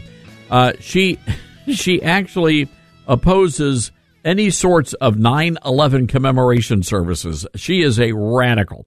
Anyway, her name is Abrar Omaish, and she was very upset. Yesterday, the Fairfax County School Board actually held a moment of silence for the victims of the Hamas terrorist attacks and she blew a gasket and went on a four minute tirade. And we actually have a portion of that. Let's uh, take a listen. It might seem simple aggressors attacking families in a state seeking vengeance. But we often sympathize with and humanize the side that we relate to and the side that looks more like us or that our biases guide us towards. But doing so obscures the root of the violence. Centuries of human history teach us that escalations happen when problems are ignored, realities are denied, and voices are censored. When one narrative dominates from the world stage all the way to our classrooms. We do our students no favors by calling for peace and being unwilling to back what peace requires. As the old civil rights adage goes, no justice, no peace. No peace. Wow. Uh, there you go. That's what's teaching your kids in Fairfax County, Virginia, ladies and gentlemen. Oh, you gotta love this interview. So, a, a Polish, a, a Polish uh, lawmaker causing great angst on a journalism program yesterday, and the whole point of the interview was why Poland has not had any terrorist attacks. And it's interesting because Poland, unlike a lot of other countries over in Eastern Europe, they have not allowed any of the Muslims to come into their country. And it's a pretty brilliant strategy because they haven't had any terrorist attacks. Cut number five. How many refugees has Poland taken? Zero. And you're proud of that? If you are asking me, if you're if you are asking me about Muslim uh, Muslims illegal immigration, none, not even one will come to Poland. Not even one if it's illegal. We we took over two million Ukrainians who are working, who are peaceful in Poland, we will not receive even one Muslim because this is what we promised. But I asked this not about illegal failed. immigrants. I asked about refugees. And Jean-Claude Juncker, the Commission President, says that you're racist. You sound proud of the fact that you haven't taken any refugees. Of course, because this is what our people are expecting from our government. That's number one. This is why our government was uh, elected. But this is why Poland is so safe. This is the, the, the reason why we had not even uh, one terrorist attack. Look at the streets in Poland, and we can be called populists, nationalists, racists. I don't care. I care about my family and about my country. Wow, what an amazing concept, right? Having secure borders, understanding who is coming into your country, and not allowing people to come into the country that want to blow you and your loved ones up. I mean, what an amazing concept. Well done, Poland. If only we would have that sort of common sense here in America. But they don't want to go down that. Look, you've got people within the Democrat Party who believe the moral high ground is for us to have a nuclear mushroom cloud over an American city. They truly believe that is the moral high ground. They w- they would rather have that happen than stop people at the border and say, no, you can't come into this country because you are a radical Islamic extremist. They don't want to go down that path. And and now all of us are in grave danger there but for the grace of God. But again, we cannot live in fear, ladies and gentlemen. We cannot do, we cannot allow that to happen. All right, let's go to the phones here. David in Connecticut, what's on your mind? Yeah, I really want to see Jim Jordan get into the speaker role, but I think an important number that's not being talked about is 48, not just the 217. The reason the number 48 is important is that's the number of Ohio State wrestlers that said they had their penises touched by. Okay, trainer. David. Yeah, David. Yeah, we're not going to go down that path today. We're not doing that. And by the way, there are a lot of people out there who don't like Jim Jordan, and I get it. That's fine. Then throw somebody else up there and nominate that person. I mean, we've got the guy out of Georgia, a representative Austin was Austin Scott, who's thrown his name into the hat. But again, if if you if you don't like Jim Jordan, who is it going to be? It wasn't Steve Scalise, and it's not going to be Kevin McCarthy, even though McCarthy wants the job. And that's why he's going out there on all the. I mean, the the guy may as well get a talk show gig at Fox News. He's been on, he's been on Fox News around the clock. So McCarthy McCarthy is angling. He he thinks there is a path for him to come back and be speaker. But it could very well be and and mark my words on this one folks. This could be a situation where you could have some moderate Republicans and you don't need many. You you have some moderate Republicans who side with the Democrats and you could have Hakeem Jeffries as your speaker. So Republicans better stop messing around or it could get ugly fast. That's all I'm saying. Again, folks, we are raising emergency funds for our friends in Israel. 800 514 5577 or go to our website and you can make a donation. Just click on the Israel at War banner. We'll be right back.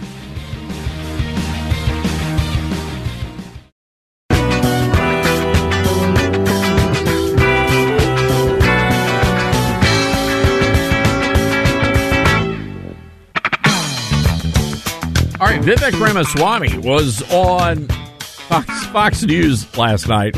What a mess. Folks, I'm telling you, every single day, you, I'm just reminded of why so many people are literally turning off Fox News and turning on Newsmax. And, and these kinds of interviews are the reason why Hannity was really getting nasty with Vivek Ramaswamy. And I get it. Look, Vivek Ramaswamy, the guy is like, you know, he's kind of got the feel of a used car salesman. I get that. Um, but there's no reason to treat this guy like he got treated uh, with Hannity last night. I want you to listen to cut number six. things I loved about that interview with Tucker. One of the things I loved I about thought that it was interview with. Tucker was we were actually able to have a thoughtful conversation Well, listen, and go listen, deep into issues Tucker all you want. rather I than like this Tucker. kind of I've that kind of great political him. gotcha. The point is this: Good. you Yeah, so people you watch the you go on these actually said. interviews. Yeah, I, I, I, I have nothing but nice things to say. But here's your problem: People should you watch go it. on these shows, people quote your exact words, and you deny your own words. And I'm saying if you're going to be a Sean, presidential candidate, and you're going to spend, I'm going to give you your exact words. Either You're the own it, Sean. You have been sitting here for years talking about the fake news media. But you played this You have all been, the Sean, This is, time. I'm enjoying this. You have been laughing about the fake news media how many times for the last several years, and now you're buying the mainstream media narrative when you know how Excuse me, corrupt it is. I am this is a following corrupt you. game. I am quoting your exact words. Are a problem. Did I not quote your exact words? About? Azerbaijan did I or and did Armenia. I? Did I or uh, did I not quote your exact words? Did about I quote Azerbaijan your exact and words? Armenia? Absolutely. Thank you. About Goodbye. Azerbaijan, yes, I got you did. time to go. About a Thank you. different topic. Azerbaijan, where people should actually Well, get you should- their own information rather than I filter will- through centralized media. I think it's asinine to think somebody that worked in the defense industry should not be qualified to be president. I think people that never held public office, like you, maybe should, they're not qualified to be president. Anyway, we'll come back. Yeah, you just heard Sean Hannity say that maybe people in public in public life should not be and and, and in the private private world should not be running for public office. You you just heard Sean Hannity say that. So again, uh, for the record, uh, when you're watching, you know, Fox, you need to understand that not everybody there is a real, authentic conservative. That's all. And this is why so many people are making the switch to Newsmax. I mean, it's that simple. All right, 844 747 8868 is our telephone number. Open line Friday. That's 844 747 8868. I want to go to the Patriot Mobile Newsmaker line. Uh, honored to have with us a guy you see a lot on Newsmax, retired Lieutenant Colonel Tony Shaffer. He is president of Project Sentinel and also president of the London Center for Policy Research. Tony, good to have you back with us. Hey, Todd, always enjoy joining you either here or on Newsmax. It's always good. So let's just jump into this. Uh, we're getting some early reports that maybe Israel's making some incursions into Gaza. Uh, how do you see things playing out over the next 24, 48 hours? I think they would have been full blown into it by now. Unfortunately, there's something missing, which is ammunition. And sadly, the, the stocks that we had repositioned there for the potential use of us or the Israelis isn't there. It's actually in Ukraine. So that's been one of the limiting planning factors that both the uh, the IDF and the United States have had to act with. So yeah, I think you're going to see some limited incursions. Uh, there's going to be some, some what we would call shaping actions, uh, some probes. But unfortunately, Todd, I don't think either side, that is us or the Israelis, are prepared to actually be uh, engaged in full blown combat operations until, until they figure out what they're going to do about the shortage of ammunition. So, so we're talking about we're talking about ammo. We're talking about bullets here for guns. talking about primarily indirect weapons such as uh, artillery rounds. That's the lacking thing. So, so back earlier this year, the United States made a tactical decision and went to the Israelis to talk about it. I think it was actually, I think it was Tony Blinken. And basically, they asked that we could raid our wartime stocks that are stored in Israel, and we have them. I mean, these things, Todd, are as big as Dayton, Ohio. They're huge resources that are set there pre-staged in case of the very thing we're faced with right now.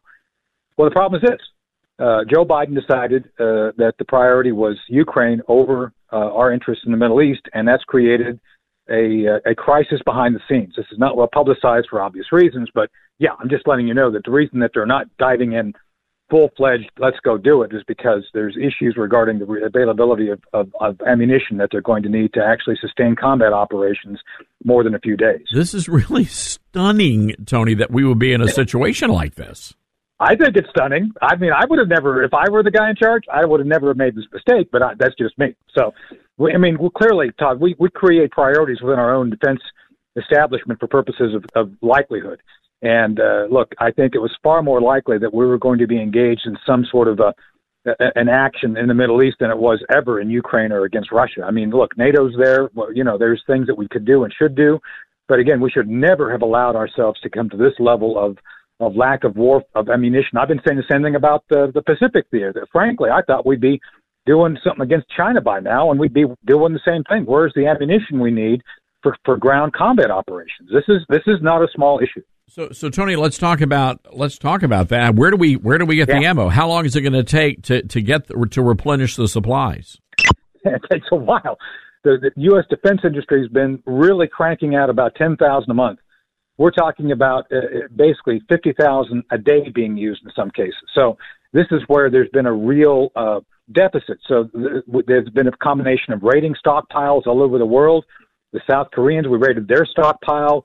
We've raided a number of stockpiles in Europe and in the Middle East, and that we can't keep doing it because now now we're faced with the potential of actually having to do something. And remember, there's been public disclosure, Todd, about the fact that, that Hamas and Iran started planning the operation they executed this past weekend when we when the, the Af- when we left Afghanistan. When they saw our our completely feckless departure from Afghanistan, it's like ah, these guys are a weak horse. We can take advantage of this, and they did.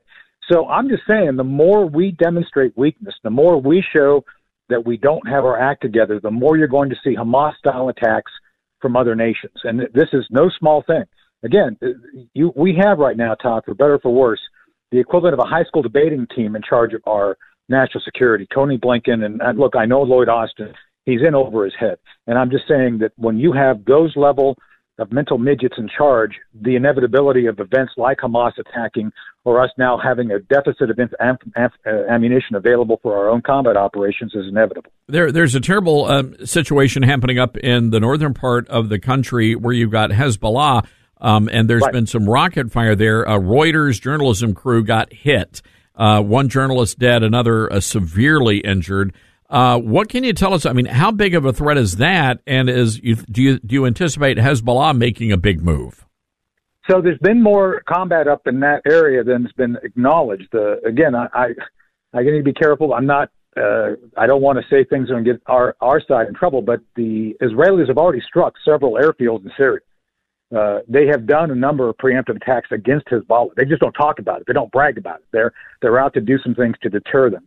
And frankly, Todd, that's why we're moving both the uh, the Eisenhower and Gerald R. Ford carrier battle groups into the region to have combat power available against the the Iranians or Syrians or uh, Hezbollah should that come to it. And we've said this. We said, you know, we have said the public statement is, for better or for worse, Joe Biden through his staff has he's drawn a red line. Remember, Barack Obama did that. Didn't work out so well with Syria, but he's drawn a red line saying, you know, we're putting the combat power in place to support our Israeli allies should other outside actors come into it. That's what our official position is. And again, the Israelis have already started taking preemptive action. I don't know if that'll be a sufficient deterrent, Todd, because uh, the commander in chief, uh, the current commander in chief, shows complete weakness and fecklessness in his speech and the way he presents information. So it's all about what, how the enemy perceives us at this point more than our ability to do things back because nobody knows if we have political will to do it. So we've got uh, Congressman Corey Mills, a great military veteran. Uh, he's boots on the ground helping to evacuate Americans out of Israel. Right. We were telling people over the weekend, you need to, if you're in Israel, you need to get out right now. Uh, because I, I see us going down a very similar path that ended in disaster in Afghanistan. Not that that could, not that that's going to happen here, but it could. And you can't rely on the Biden administration to get you out of out of the, the hot zone. That's correct.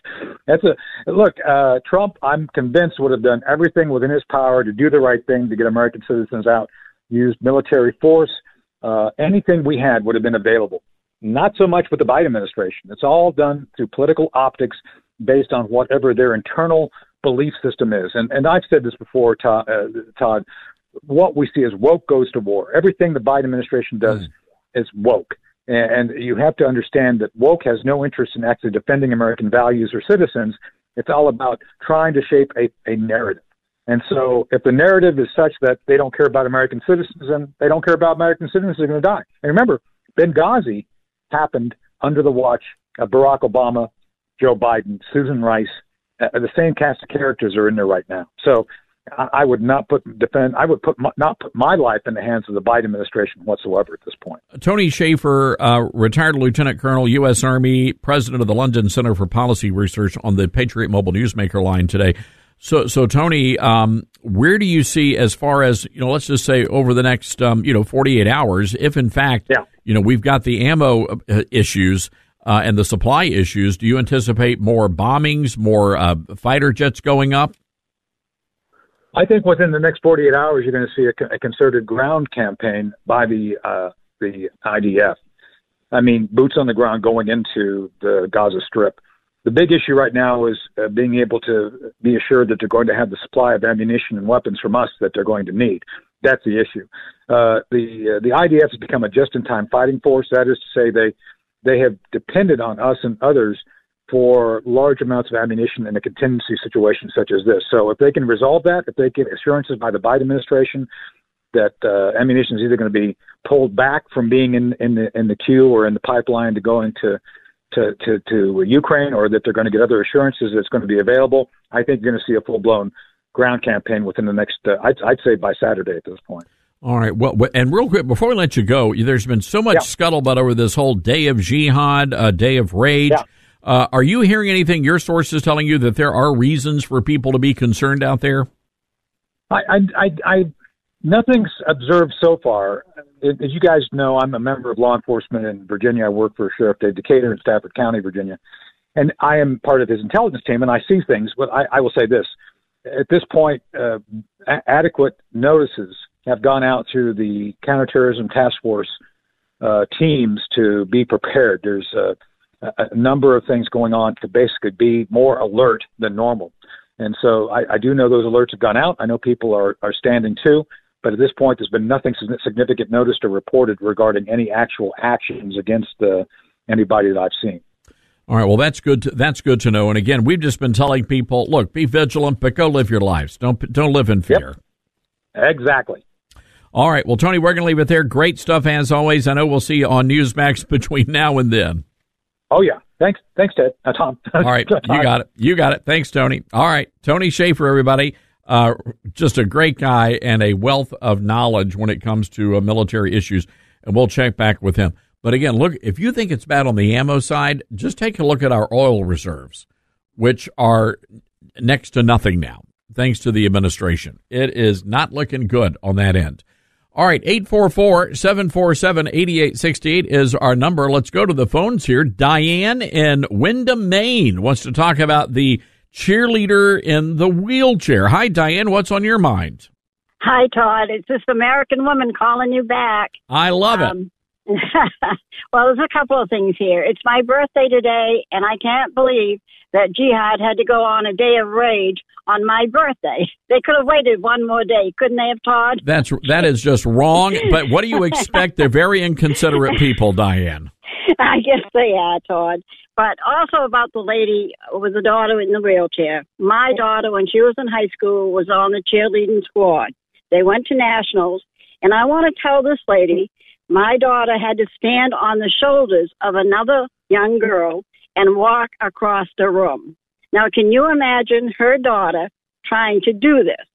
As well, Todd, when did common sense take a back seat to insanity? I want to know.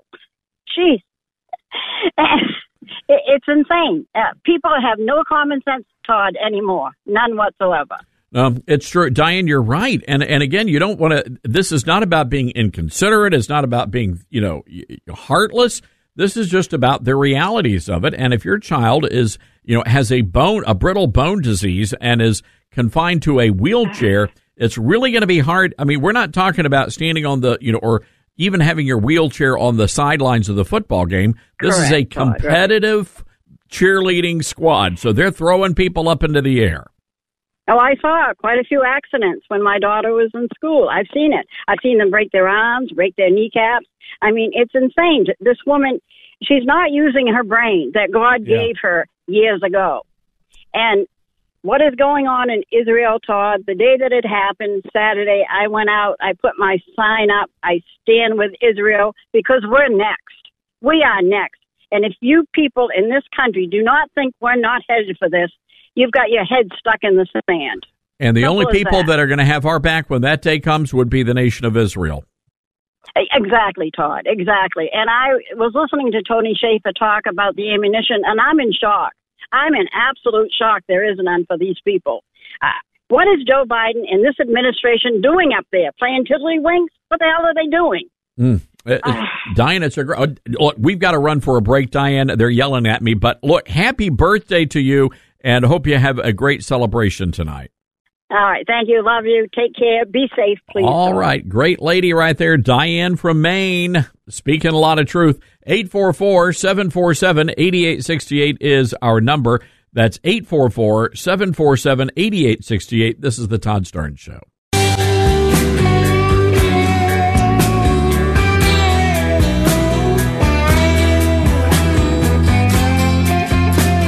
All right, welcome back, everybody. Good to have you with us. Let's go to the phones. Glenda in Winder, Georgia. Glenda, what's going on?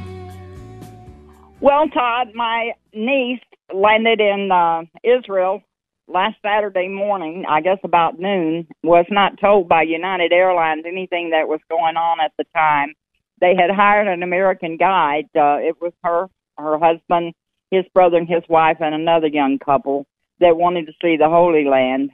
Their American guide got them to a hotel. I'm not sure exactly what town they landed in.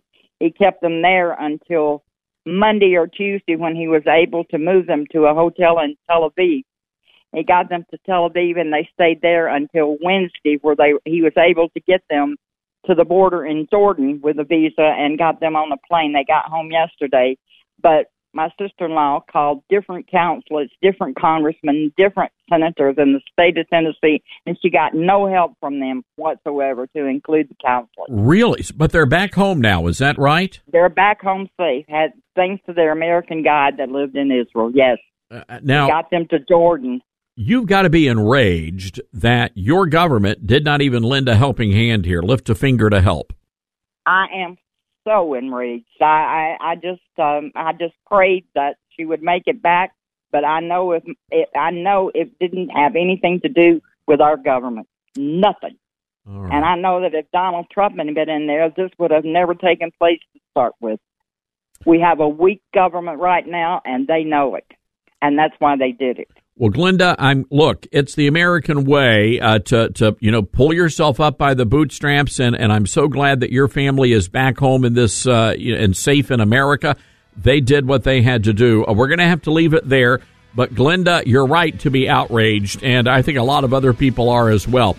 Uh, folks, it has been a wild day. Keep it on your radio. Uh, we're going to provide you breaking news updates uh, throughout the war. You get out there, you be good, America, and you be sure to go to church this weekend. Three star general Michael J. Flynn, head of the Pentagon Intelligence Agency, knew all the government's dirty secrets. He was one of the most respected generals in the military. Flynn knew what the intel world had been up to. He understood its funding. He ordered the first audit of the use of contractors. This set off alarm bells. The explosive new documentary, Flynn, Deliver the Truth, Whatever the Cost, uncovers the facts behind this scandal. Flynn told the truth. He was the most dangerous person for Donald Trump to hire. I find out the worst enemy that I'm going to face in my life is right here in America. They took my assessment and they wanted me to change it. And I was like, I'm not changing it. They had to get rid of Flynn. With in depth interviews, archival footage, and never before seen personal records of the man behind the headlines. I just felt like I was drowning. Flynn, deliver the truth, whatever the cost. Available now. Watch it today. Go to salemnow.com. Salemnow.com.